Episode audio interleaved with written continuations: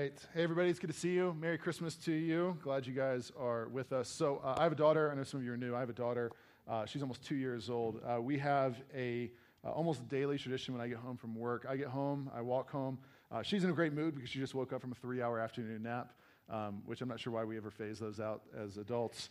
Um, we would all be in great moods if we had three hour naps on a daily basis. But she's just woken up and uh, she starts saying to me, Walk, walk, walk, because that's what we do. We go for a walk when I get home and we walk by uh, the local coffee shop and grab a cookie and then we walk by the bank and they give her a lollipop so you can start seeing like why she enjoys this walk so much. And uh, then we end up at our uh, neighborhood uh, playground. Now, uh, I'm not sure how many of you are parents or you know babysit and take kids to the playground, but I feel like urban playgrounds are sort of uniquely interesting. Uh, they're just kind of uniquely crazy. You got to make sure like there's no broken glass on the swing set. You got to make sure that there's not like a person in the tube slide before you send your kid down the tube slide. And uh, the really interesting thing is I feel like um, maybe it's just our park in particular. We are on the main thoroughfare, the road that goes right by this park, by our house. We're on the main thoroughfare where emergency and rescue vehicles go in order to get to issues in downtown. Now, it's really interesting uh, for my daughter. She's already sort of made this realization that the magnitude of the response that she sees is a clear representation of the magnitude of the problem that this response is headed towards. The magnitude of the response is a clear reflection of the magnitude of the problem. I'll give you an example of this. So uh, we're always playing, I can't remember a day where we haven't seen like a, a fire truck or an ambulance or, or a cop car racing down uh, this street. And when it's just one, when it's just sort of like one fire truck going down this street, uh, my daughter's not scared. She's actually quite entertained. She starts like laughing and clapping and like fire truck, fire truck. And she thinks it's like the coolest thing in the world. But, but about two or three weeks ago or so, we're there playing. And uh, all of a sudden we see a fire truck followed by a cop car, followed by an ambulance. And she's not like she's not happy whatsoever. She's super overwhelmed. And she starts saying, Hold you, hold you, which is what she says. Like, I want to hold you. That's the kind of the way that she says it. Isn't that, isn't that cute? That's absolutely, that's like you've gotten your, your, you don't give money to come here, but you got your money's worth uh, already hearing that cute little anecdote uh, right there. You know, and it's really interesting. Like, we're, we're, this isn't like that complex for us. Maybe the same way for you. Let's imagine, for example, you're on Colfax and all of a sudden you hear sirens and you see a cop car in your rear view mirror. I mean, chances are you're not thinking anything of that. You're just pulling over, you're going to play on your phone for a few minutes until that cop car passes by, and you're just kind of get on with your day.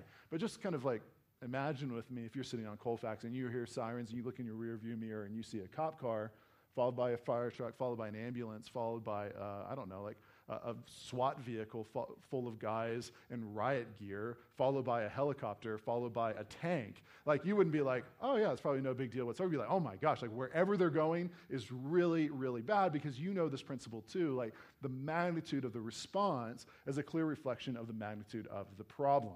Now, here's the reason I say all this on the front end is, you know, we're trying to make sense of Christmas uh, through the Advent series this season and through kind of understanding studying the Psalms. And we said one of our, our aims in all of this is trying to, to really get beyond the over romanticized cultural view of Christmas, to really have a biblical perspective of Christmas. And, and I saw somebody this week say something really, really insightful. He said that Christmas is the ultimate rescue mission that Christmas is the ultimate rescue mission. It's really interesting if you think of it that way. Like, if Christmas is the ultimate rescue mission, and if it's true that the magnitude of the response is a clear reflection of the magnitude of the problem, like, what is being proclaimed when God Himself has to be in the manger? Like, isn't that interesting that, like, when we think about what we celebrate at Christmas, it's not God sending a little bit of wisdom so that we can be a little bit smarter and make better life choices. He's not sending a, a little bit of more rules so that you could, like, be more disciplined and know how you should live. He's not sending, I don't know, like a, a college professor who can give you a little bit more insight. You're like, okay, finally now I can actualize my potential and live the life that I was supposed to live. No, like God Himself had to be in the manger. It, it's a lot like looking in the rearview mirror and, and not seeing just a single fire truck, but seeing like a row of tanks headed towards the scene of the crime. Like, why is that? Like, why is the problem so serious? Why is the response so serious? And here's sort of my, my, uh, my idea for tonight. It's like Psalm 23, when properly understood through the lens of Christmas, really reveals to us who we are and who God is and why the response is so serious and why the need is so serious as well. Okay, so we're going to look at this. It's real simple. All we're going to get is a clear, uh, clear glimpse into who we are as people, and then we're going to see a clear glimpse into who God is uh, as the one who rescues us. We'll start with kind of getting a glimpse uh, into us. Look at verse 1. It's really interesting. David is the author of this psalm. David was the great, great, great, great, great, give or take a few greats, grandfather of Jesus Christ, who we celebrate at Christmas. He's writing this. It's the same guy that wrote uh, Psalm 22 that we studied last week. And it's really interesting. David picks up on this theme we've been discussing, but he chooses a different analogy. He doesn't use a real violent rescue, ambulance, fire truck analogy. He instead chooses the analogy of a shepherd and sheep. Look at verse 1. He says, The Lord is my shepherd, I shall not want. Now, it's really interesting that David chooses this shepherd sheep analogy. The reason why is first, because David spent a significant amount, amount of his life working as a shepherd. And so he knew this really, really well, and he would have known, like, what exactly all of this entailed. And so it's really interesting. Like, here's kind of the overarching analogy he's giving is like, if you really want to understand who God is, you need to see him as shepherd. If you really want to understand who you are, you need to see yourself as a sheep. Now, the second interesting thing is because David had spent a considerable amount of his, time, of his life working the profession of being a shepherd, he knew exactly what he was saying when he gives this analogy. For a lot of us in this room, um, we have not worked as shepherded, shepherds before. Um, for a lot of us in this room, when we hear this, it just sort of like, it just sort of is a kind of a vague feel good, the Lord is my shepherd. It's like the type of feel good stuff we put on coffee mugs or we see and put on inspirational cat posters and hang in our offices, right? Like, the Lord is my shepherd. That makes me feel so good. Your grandma, if she's a Christian, might have shared that meme on Facebook that says, the Lord is my shepherd. But David had no sort of overly romanticized visions of what it is he's communicating here. He knew exactly what he was saying because he had spent a considerable amount of his life working as a shepherd. Now, for us who do life in urban Denver, for us, I don't think, I don't know if any of you worked as shepherds. I don't know all of you in this room, but, but for me at least, it's kind of like, how do I even teach on this? Um, you know, I grew up in the suburbs and I moved to the city. Never spent any period of my life shepherding. What do we do? Well, here's what we do. Thank you, Jesus, for the internet. Um, we got to learn a lot about the shepherding sheep relationship this past week thanks to the internet. Um, I kind of went down an internet black hole learning about this. Like, if I'm just sort of vulnerable with you in a second, um, like for me, I was kind of like, yeah, let's just sort of capture this. Let's find a farmer who gives like a quote, and we'll read the quote, and you guys will be like, oh, okay, that like makes sense, and then we'll move beyond that. But this relationship, the shepherd to sheep relationship, is like the most fascinating relationship maybe I've ever studied. I just spent hours, I just lost myself. People at the coffee shop probably looking over my shoulder and like, what does that guy do for a living that he can just like watch YouTube videos of lambs for hours upon hours? It's like, don't judge me, bro. Okay, you're here too. Like, just let's just yeah anyways. And so i'm really really excited to kind of like dive into this with you. In particular i'm going to kind of tell you about three things that sheep like if david's saying we are sheep that a sheep needs from a shepherd. Here's him kind of helping us understand who we are. Now the first is this as a sheep needs a shepherd. The first truth that we learn about ourselves through this relationship is a sheep needs a shepherd. The sheep shepherd relationship is a necessary one. There are some animals that are totally, totally okay being autonomous and independent. Um, you know, you might go hiking in Colorado. We love going hiking, and you might have stumbled across a wild goat before, or you might have stumbled across a wild bear before. But here's what I know you haven't stumbled across you never stumbled across a wild sheep before, right? You haven't been hiking a 14er, and this sheep jumps out of nowhere, and you're like, whoa, and it's like, bah, and you're like, whoa, whoa, whoa. You're like, no, you've never experienced that whatsoever because a wild sheep, a, separate, a sheep separated from its shepherd, is soon to be a slaughtered sheep through one means or another. Just to sort of give you a, a, an example of this, about 10 years ago, in Istanbul, uh, there was a sh- uh, group of sheep that got separated from its shepherd. It didn't even sort of get separated from its shepherd as much as the shepherd decided to take a break. He decided to take a break for breakfast. That's totally understandable. And sheep need a shepherd. And what happened is apparently one of the sheep sort of tries to take control of everything that's going on here. And it just sort of starts leading the flock. And it ultimately leads the flock astray over a cliff. And this because sheep just tend to follow one another. They just all proceed one after another to jump off the edge of this cliff. I'll, I'll read you this news excerpt. Uh, it says First, one sheep jumped to its death. Then, ton, stunned Turkish shepherds who had left the, the herd to graze while they had had breakfast, watched as nearly 1,500 others followed, each leaping off the same cliff Turkish media reported. Now, in the end, 450 dead animals lay on top of one another in a billowy white pile, uh, the newspaper said. Those who jumped later were saved as the pile got higher and the fall got more cushioned. The estimated loss to families in the town, uh, located in the Van province of eastern Turkey, tops $100,000, a significant amount of money in a country where the average GDP, gross domestic product per head, is around $2,700. Here, here's the point. Like, when David says we're sheep, it's not meant to be a compliment, okay? Like, you understand this? Like, he totally understood. So, the intelligence level and the independence capacity of a sheep. And for a lot of us, particularly in this city that sort of uh, idolizes our independence and our autonomy more than anything else, like David comes and says, a sheep without a shepherd like, is like me without my God. And just as a sheep without a shepherd is headed towards the slaughter, so me without the guiding, sovereign, reigning hand of the Lord over my life, so I'm headed towards death and destruction as well. He's taking a direct shot right out of the gate of being like, this is not, this is a clear reflection of what you need. You are not going to be fine if you are on your own. Now, second, a sheep needs a shepherd who is willing to take on its mess. A sheep needs a shepherd who's willing to take on its mess. Now, it's funny, for me, when I sort of picture, before I did any sort of research, when I pictured the job of a shepherd, it seemed like a really ideal job. For me, I was kind of like, man, like you probably get to wear whatever you want to wear to work.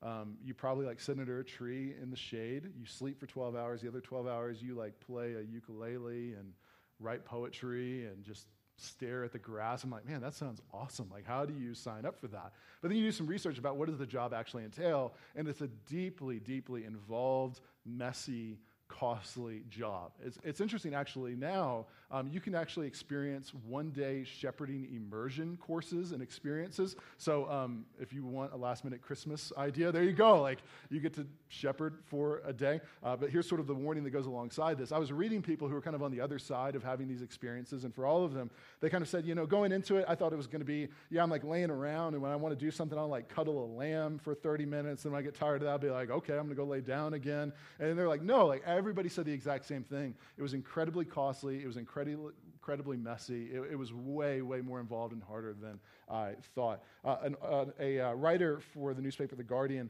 uh, she said this. She said about her experience, within an hour, I looked like Wurzel Gummidge. Now, let me pause there. Probably none of you know who Wurzel Gummidge is because you didn't grow up in uh, Great Britain. But can we bring up a picture of Wurzel Gummidge? Uh, this is Wurzel Gummidge. Um, he was a British children's fictional character. Um, he's terrifying. He will forever live in my nightmares as well as the nightmares of British children everywhere. But she's saying, okay, this is, this, this is what I looked like uh, after an hour of working with the sheep. Uh, she goes on to write My overalls are covered in amniotic fluid, sheep droppings, and all sorts of other unidentifiable slime that act as a magnet for hay and straw. And it was really interesting. Everybody had the exact same story, saying again, and again and again. The work was so messy, I wanted to throw up. The work was so hard, I felt like my back was going to break. And so it's a really interesting declaration that David is saying God is a shepherd and I am a sheep. David, on the front end, is confessing his need. He's confessing his brokenness. He's confessing his messiness.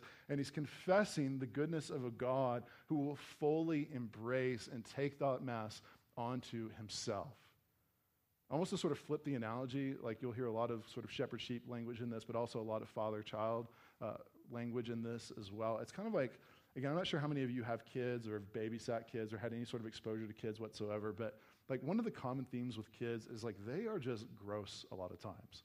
Like even like my sweet, almost two year old daughter, like she does the cutest things in the world, but sometimes I'm like, oh, gross. Like don't, oh. Like I'll just give you an example. Like a few weeks ago, um, she like vomited all over herself. She's going to listen to this when she's like 16 and kill me. So I'm sorry, Hannah. But um, she puked all over herself. Now, if you've ever had a small child puke all over themselves, you know, what you want to do in order to sort of make things better is you sort of want to grab them from a distance. Like, if I could almost like hold their pinky toe like this and carry them to the bath and then turn on the shower and then, okay, not getting this on myself. But like for any of you who are parents, you know, like that does not work whatsoever.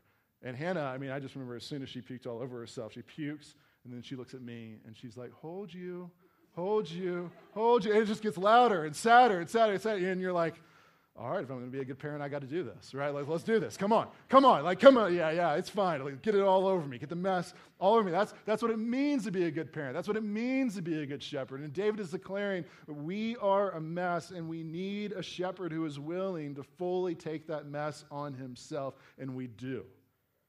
It's one of the greatest truths and implications of Christmas that God Himself is in the manger in human form, taking on the mess of what it means to be man or woman.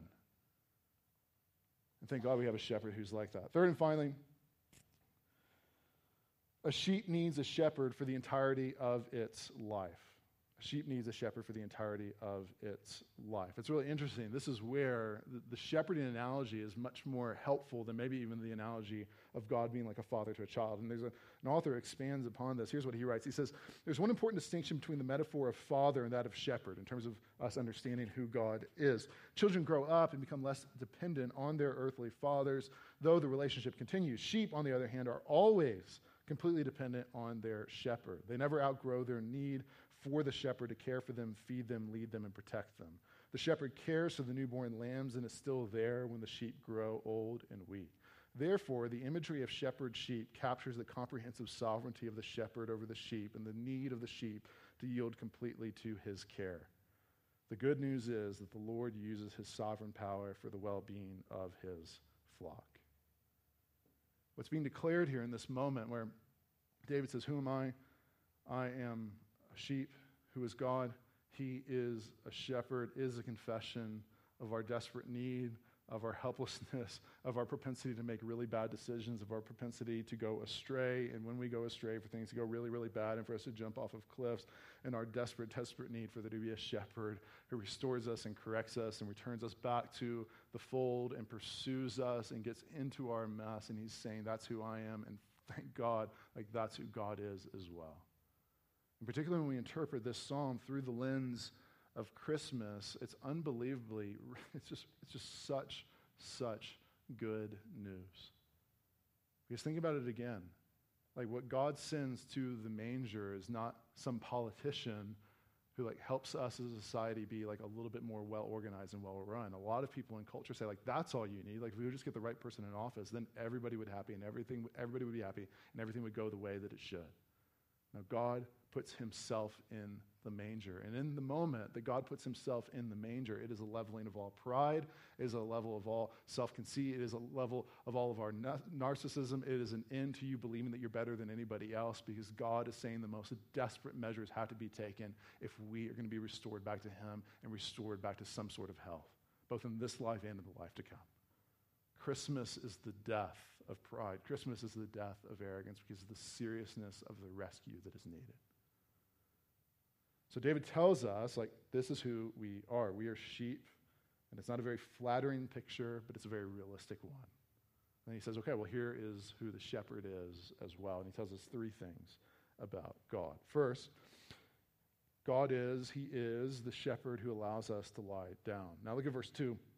Verse 2 says, He, that being God, he makes me lie down in green pastures. He leads me beside still waters. Now, it's really interesting. I've heard that line, he, he makes me lie down uh, in green pastures. I, I feel like I've seen that hundreds of times. Again, mostly in like really cheesy, semi motivational posters on like a bulletin board somewhere. It's like, what does that mean? Right? Like, how do we just not get vaguely inspired by this? But, like, what in the world does this mean? Now, I shared this a couple weeks ago. We just got back from a trip uh, in the United Kingdom, and in that trip, uh, we got to rent a car. Uh, I drove the width of Scotland, I drove the length of England. Very, very stressful driving on the other side of the road, but I will not chase that tangent whatsoever. I'm alive, and that's proof enough that God exists if you're a doubter in this room, okay? It was really, really stressful, but I digress. Um, so, on this drive, I don't know if you've ever driven through the Scottish or the English countryside, but there's one thing you see in the Scottish and English countryside more than anything else sheep. There are so many sheep on these rolling hills in Scotland and in England, and it's just herd of sheep after herd of sheep after herd of sheep. Now, it's really interesting. I, I probably thought about this. I think I saw maybe around 10,000 sheep. I didn't count, but that was sort of my, my estimate of how many sheep I saw. And I, knew, I was thinking about this. Like, I knew I was going to teach this in a couple of weeks. And it was really interesting, despite of all of these sheep that I saw, I didn't see a single sheep ever lying down. In fact, what I typically saw were sheep. It's really rainy and windy there. And so all the sheep are sort of lined up as close as possible to the walls that separate one farm from the other in order to receive some sort of shelter from the storm. Now it's like, well, why are no sheep lying down? like, why does David talk about God being a shepherd who makes us able to lie down. Well, you know, again, thank you, Jesus, for the internet. What I learned is that, like, it's almost impossible to get a sheep to lie down. Like, a sheep has to feel perfectly safe, perfectly content, perfectly cared for, perfectly well fed by a shepherd in order for it to lie down in a field. And it's a really interesting declaration that David is making here in this moment because what he's saying about the rescue of God is not just deeply dramatic or deeply serious in nature, but it's also a rescue that's deeply comforting as well. Now, that, here, here's why this is really interesting to me. I was thinking about this past week because when I tend to think of a really dramatic rescue, I tend to think that rescue is deeply violent in nature. You know, for example, like I think about the greatest Christmas movie ever made, Die Hard. Um, I don't know if you ever saw this, but like it's super dramatic, right? Like if you ever seen this movie, I'm not endorsing it, you know, like as a pastor, I'm just saying if you've seen it, um, I, you know, it's, it's deeply dramatic in terms of the nature of the rescue, but it's like deeply violent as well. Bruce Willis is just leaving like a pile of bodies in his wake as he's, you know, firing off bullets. And you're like, man, like, you should just fire off like a thousand bullets. Like, who knows who that's going to hit? You know, that's like, that's not a very wise thing to do. And, and that's the way we tend to think about this. These, these deeply, deeply serious rescues are also deeply violent rescues as well. And that doesn't bring images of much comfort. But David is saying, like, the, the nature of the rescue from God is such that it is comforting, even though it's serious. Like, how in the world could that ever be possible? Well, because every rescue is deeply violent, but what makes the rescue of God unique in nature is God steps out of heaven into history, born a baby, becomes a man, dies at a cross, and at that cross, he takes that violence on himself rather than inflicting upon others. And when that is properly understood, the God is the God who enters into the most violent rescue in all of human history, but he takes that violence and he does not inflict it upon his enemies, but instead inflicts it upon himself for the good of his enemies. That becomes a lens through which we can interpret our lives. And as a consequence, like we have the ability to lie down. Like there's, there's a lot of us in this room, whether it might be figuratively, it might be literally, have the inability to lie down. And it might mean like when you're working, you're not able to like turn off your brain from whatever it is that you're anxious about. It might be that you literally at night cannot fall asleep for hours upon hours because you're so caught up in something.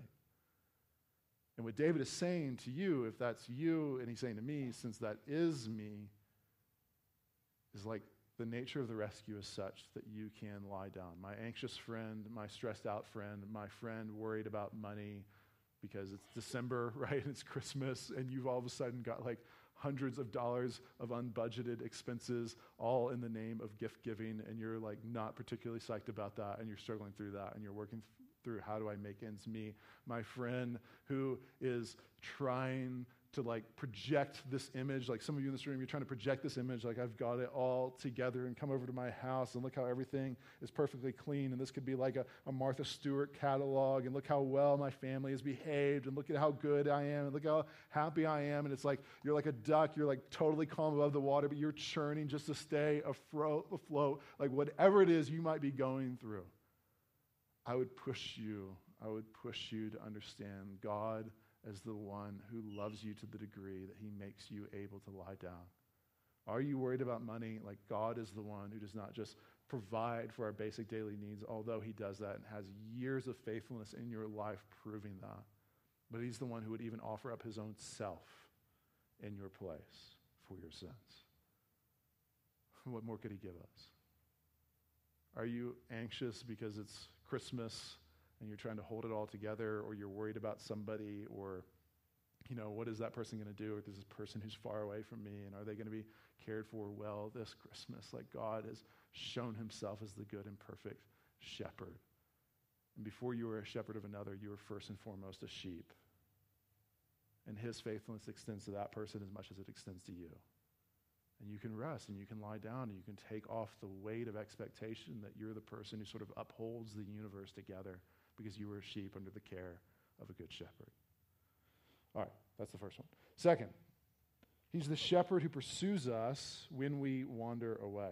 He's the shepherd who pursues us when we wander away. He restores my soul. This is verse 3. He restores my soul. He leads me in paths of righteousness for his name's sake. And look at verse 4. He jumps down and he says, uh, Your rod and your staff, they comfort me. Now, it's really interesting. Now, the reason this is so interesting from David is he's telling us that sheep have a propensity to wander. Now, it's interesting, we, we said this earlier, uh, that when sheep wander away from the flock, it leads to really, really bad things. Sometimes they jump off cliffs, as we talked about earlier uh, tonight. Uh, but a lot of times, the most likely thing that, it, that will happen to a sheep when it wanders away is a sheep will become cast. It'll actually flip upside down. We have a picture uh, of this sheep? Yeah, there he is, uh, right there. Now, um, what happens, here's kind of like what happens with this. So the sheep wanders away, and you kind of do the math in your head. Sheep have like real big bodies, particularly uh, when they haven't been sheared uh, for a while. And that, that, that, wool weighs a whole lot. They have itty bitty legs, and a lot of them exist on rocky and unlevel terrain. So do the math big body, itty bitty legs, rocky terrain. You're going to fall, and it's like, not just I've fallen, but I've fallen and I can't get up. Now, um, a lot of you are looking at this and you're like, man, that looks comfortable. Like, I sleep like that, right? Now, the interesting thing is that if a sheep is cast like this, even for a few hours, it, cha- it, it faces the chance of, uh, of dying uh, either by natural causes or a wolf, like walking upon this. Can you imagine being a wolf, like walking upon this and being like, like Jehovah Jireh, like the Lord provides, like, thank you, I believe in Jesus, like, thank you so much. Like, look at that. So, uh, what a shepherd would be doing, a shepherd would be perpetually counting its sheep and making sure that a sheep hasn't wandered away from the flock because a sheep separated from its shepherd is headed towards the slaughter. Now, hold all of that in your mind when you think about it. Can we leave this picture up here for a second? Actually, no, I'm going to read the text and we'll jump back to this. Um, Sorry, attorney. Um, but Jesus, like, he picks up on this metaphor. Like, hold all of that in your mind as you think about something that's pretty well known that Jesus says. Um, Jesus says this He says, What man of you, having a hundred sheep, if he has lost one of them, does not leave the 99 in the open country to go after the one that is lost until he finds it? And look at verse 5. And when he has found it, he lays it on his shoulders, rejoicing. Now, can we bring that picture back up? Here's what Jesus is saying is that this is us apart from him. And a lot of you have stories about, like, I can tell you the story about when I was like this. A lot of you are like, that's me right now. That's why I'm here. Like, I tried everything else and it's so bad. Like, man, I'm like that and I'm here. Welcome. Like, we're really glad you're here.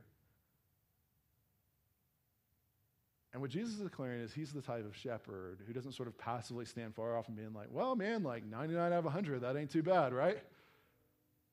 He's like, no, no, no, no. Like, I leave the 99 to search after the one and to restore it back to life. I mean, just think about that image. He says, he lays it on his shoulders, rejoicing. And some of you, any of you who are Christians in this room, any of you who want to become Christians in this room, like either your story or what could be your story is this is you awaiting death, and Jesus, he comes down and he picks you up. And a lot of times you're cooking and fighting against him, like, get away from me, I've got this under control. And he's like, you're laying on your back and you're going to die. He's like, okay, I'm going to take you up and I'm going to put you on my shoulders and I'm going to walk you back to life, even if it's with you kicking and screaming against me. What a good shepherd. And he says this, like, he doesn't even take the credit for it. He just throws a party in the wake of it. It says, verse 6 And when he comes home, he calls together his friends and his neighbors, saying to them, Rejoice with me, for I have found my sheep that was lost. Just so I. Uh, just so I tell you, there will be more joy in heaven over one sinner who repents than over the 99 righteous persons who need no repentance. It's so interesting. Like, let's jump back to Psalm 23. Like, when David, hold all that in your mind again, like when David says in verse 4, like your rod and your staff, they comfort me. Now, what's interesting is shepherds, that was sort of like the toolkit for shepherds. They had a rod and they had staff. Now, the rod was like a club that would be used to fight off enemies to protect the flock from wolves. The staff was more like a shepherd's crook. It's kind of like the stereotypical shepherd's crook and would be used to sort of gently correct the sheep to lead it back on a path towards health or to hold it in place so it could be sheared for the sake of its own health as well. And it's really interesting that David, this guy who, like, I mean, if you know anything about the life of David, I mean, he was a super, super broken guy. He made all sorts of mistakes. He had an affair. He murdered a guy, and like God pursued him. And it's why he says in the wake of that, well, your rod and your staff, they comfort me. You fought off my enemies and protected me. You gently rebuked me and corrected me and led me back to life. And in the wake of all of this, I look back on your shepherding care and I rejoice that you've taken care of me in such a way. It's really interesting. Like, think about that. Like, you were shepherded by a God who carries both a rod and a staff. And what it means in your life, like, if you're a sheep in his flock, like, here's one of the most practical things because a lot of times I meet Christians who sort of look at the way their life is and they sort of assume, like, this isn't the way that I thought it would be, and it's because God punished me. Like uh, you're almost like trying to go back and be like, okay, what did I do? What did I do in order not to get the job that I always dreamt of? And you sort of see God as this cruel taskmaster who's just beating you with the rod over and over again. Don't you see? Like when you were a sheep and God is your shepherd, He uses the rod exclusively to fight off the woes for the sake of your health and your protection. He doesn't use it to strike blows upon you as His sheep. God is not punishing you because Jesus Christ at the cross took all on all the punishment you deserved for your sin. But he carries a staff, and that staff corrects us and rebukes us, but always for the sake of leading us back to health. Always for the sake of leading us back to our first love. Always for the sake of leading us back to our greatest joy, a relationship with Him. And a lot of times it's hard, right? Like sheep are kind of not particularly smart. And so a lot of times it's hard for us to make sense like, are you punishing me or like, are you like correcting me towards health? A lot of times we get them mixed up, but this provides a perspective, uh, a healthy lens to say, no, like you never punish me. You rebuke me out of your love in the same way that a father disciplines his children so that they're healthy and thriving. And I would just say this like some of you are exploring Christianity, some of you are trying to figure out what exactly is it that you believe about God. And I would say, like, to really press into what David says here in verse 4 and understand like, one of the most practical implications. And really, implication is too sterile of a word. One of the most practical privileges of seeing God as shepherd and you as one of his sheep that comes through just believing him and repenting of your sin and saying, I'm messy and I shouldn't be autonomous and I shouldn't be independent. I want to surrender and I want to repent. I want to follow and believe you. When you go from sort of being a wild sheep, like whatever that is, to being like a sheep in the flock of God, one of those practical implications is God no longer punishes you, but merely corrects you as his child and as his sheep. It's like God really should be feared apart from the finish and the saving work of Jesus. He is very, very just in his character and his nature, and he takes sin very, very seriously. But for those who are his, that sin is paid for at the cross. And punishment dissipates, and love covers a multitude of our errors. What number was that? Two? Okay. Um, third, God is the shepherd who gives us victory over our greatest enemy. He's the shepherd who gives us victory over our greatest enemy. Look at what David says next in verse 4. Even though I walk through the valley of the shadow of death, I will fear no evil, for you are with me. Now, here's just sort of a cultural observation you need to understand is that in this culture, valleys were synonymous with death. If you were a person and you were fighting a battle, you never want to be in the valley, you always wanted to be in the high country because the high country kind of gave you the best position to shoot down or kill other people. And if you were a sheep, you always want to be in the high country, not in the valleys, because the valleys were where the predators roam. So whether you're a person or whether you're an animal, the one thing the valley had in common for both of you is that is where people and animals go to die. Really, really scary, scary place. Now, it's really interesting. Look at this in detail. I don't know if you've ever seen this before. Probably really, I mean, if you've ever been to a funeral, you've probably heard this, this read before. But it's really interesting. I, I hadn't really noticed this until I studied it in detail. Listen again. It's interesting what David doesn't say. David doesn't say, you don't make me walk through the valley of the shadow of death. Right? What does he say? Even though, even though I walk through the valley of the shadow of death, I fear no evil. And why is he not afraid? For you are with me. And it's interesting, right? Because a lot of times we believe, like, if God's really there, the greatest gift he can give us is a fixing of our circumstances. Like, don't make me walk through the valley of the shadow of death. Right? I'm stressed about money, give me more money. And if you don't do that, you don't love me. I'm stressed about my job, give me a better job. If you don't, you don't love me. You're not even there. David said, no, no, no. Like the greatest comfort in the midst of the greatest trials of life is not a cessation of those trials or circumstances, but rather the established and the permanent presence of the shepherd God who loves us and protects us and will take us through life's greatest fear, even the walk through the valley of the shadow of death. Thanks, PT. Man, even the neighbors are getting excited. So, um, now it's interesting, okay? Come back, come back, okay? Everybody, everybody focus again. Okay, come back. Now, what's interesting about this is that Jesus, like the reason we always want to be like, I mean, there's a lot of reasons we want to study Jesus, but particularly in terms of making sense of the Old Testament, we read Jesus in the New Testament, and he really kind of sheds light in terms of our ability to understand the Old Testament fully. It's kind of like what they are anticipating Jesus is revealing to be very, very clear. Now, it's interesting, like how, how can we how can we not be afraid, right? How, how can we practically not be afraid in the moment where life is at its most scary, like a walk through the valley of the shadow of death? Well, it's interesting Jesus says this about himself, sort of picking up the shepherd analogy. He says, I am the good shepherd. This is from John chapter 10. I am the good shepherd. The good shepherd lays down his life for the sheep.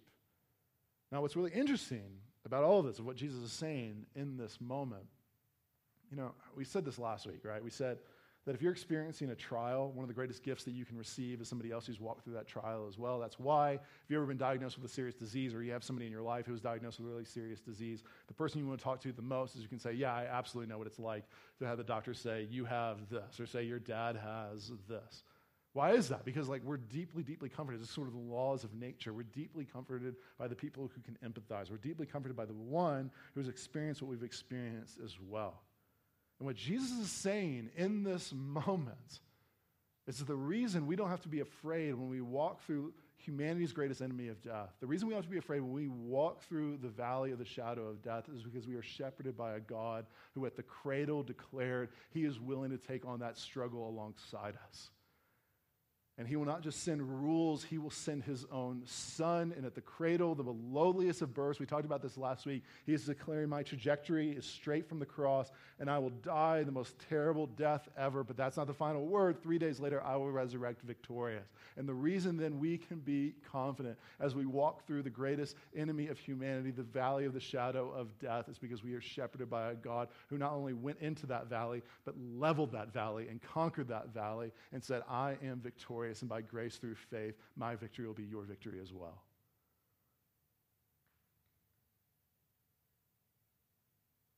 And it's like, I still know that, like, for some of you, you're like, I want to believe that, right? But, like, I can't believe it. I'm, str- I'm fighting to believe that. like, like, for a lot of you, you are the sheep who is struggling to lie down and to trust in God to the degree that, like, I believe you. like, you perfectly feed and you perfectly comfort and you perfectly take care. And it's just hard, right? You're like that guy in the New Testament who says that Jesus, like, I believe, help my unbelief. And that's fine. Like, we're, we're fighting together to believe these things together. But like David doesn't stop there. He actually gives a really practical action step for you who, who, are struggling to believe. That might be that you're a follower of Jesus and it's hard to believe the goodness of God. It might be that you're not a follower of Jesus and you're like, do I want to jump into this thing? Like, do I want to change my life? Do I want to surrender? Do I want to stop being independent and autonomous? So, kind of no matter where you stand, whether, no matter like how you struggle to believe, it's really interesting what David does in conclusion with all this. Look at verse 5. He says, You prepare a table before me in the presence of my enemies. You anoint my head with oil. My cup overflows. Surely goodness and mercy shall follow me all the days of my life. Now, it's interesting. We all want verse 6, right? We all want some sort of concrete belief that because of who God is and because of his control and love over my life, like I can believe that, you know, for most of us, like fill that in for yourself. I don't know, like I'm pessimistic. Usually it's like, surely death and destruction will follow me all of my life. right? Is anybody else like this, or am I just crazy? Um, I don't know. I don't know how you would affirm that, but maybe I'm just crazy. So maybe I'll just be talking to myself here. But I guess there's at least one other who thinks exactly like me. How, how do you believe? Like, surely goodness and mercy will follow me all the days of my life. Well, here's what David says. Look at verse 4, or verse 5, sorry. He says, Look at the table.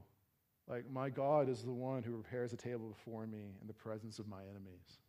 And it's really interesting, like when he writes that, it's like what he is sort of anticipating, like into the future, we can look back in the past and see very, very clearly. We celebrate it weekly. It's called communion. So where we look to the table where Jesus, like just before he's betrayed and just before he'll die on the cross to fully take on our mess, just before he'll die to forgive us of our sins, he shares a meal with his friends, the very men that will betray him, and he will still die for anyways and he breaks bread and he pours out a cup of wine and he says, This is my body that will be broken for you. This is my blood that will be shed for you. I am the shepherd God who is shepherding his sheep and will lay down his life for the good of the sheep.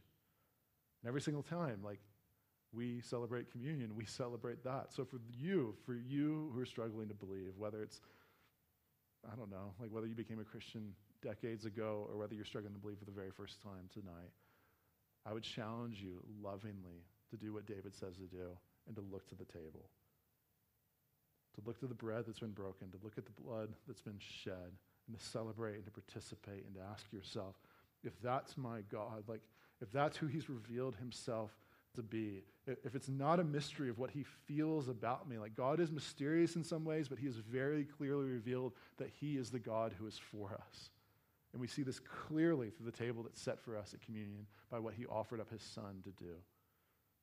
Then we can say concretely and with the greatest assurance, surely goodness and mercy will follow me all the days of my life.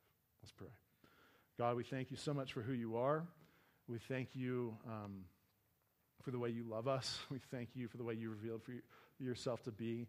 And uh, I just pray that, um, I don't know, Psalm 23 is familiar. Probably a lot of people in this room, even they grow up in church, are at least somewhat familiar with it. And I pray that it would become not just familiar, but deeply, deeply personal. And not just deeply personal in some sort of vague way, but a very specific way, that we would see clearly who we are and who God is, and we would respond rightly to that. That we would, especially for those who are struggling to believe that you are good towards us, that we would look to the table and would see your son's body broken, his blood poured out, his victory three days later when he resurrects and conquers that death, and we would be able to say, That's what you feel towards me. That's what you've offered me. That's what I'm responding to. That's what I want to give my entire life towards. And so I pray that we would respond appropriately. And we just ask these things in the precious name of Jesus who makes all this possible. Amen.